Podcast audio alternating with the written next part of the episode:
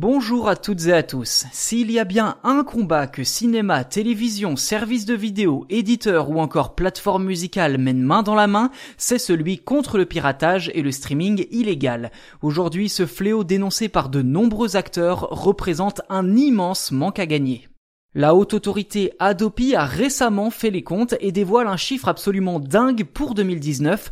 L'an dernier, le manque à gagner causé par le piratage s'élevait à plus d'un milliard d'euros, 1,3 milliard d'euros pour être précis, soit 9% des recettes de l'ensemble du marché, cinéma, VOD et musique confondus par exemple.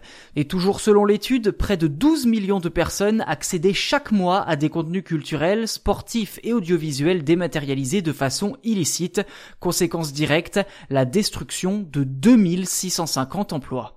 Dans le détail, les pertes subies par le piratage s'élèvent à 310 millions d'euros pour les ventes physiques, comme par exemple les places dans les enceintes sportives ou les spectacles culturels, les DVD ou encore les CD, à 260 millions d'euros pour les abonnements à la télévision payante et à 320 millions d'euros pour les finances publiques qui de ce fait n'ont pas perçu la TVA sur tous ces produits et ont fait face à une baisse de l'impôt sur les sociétés.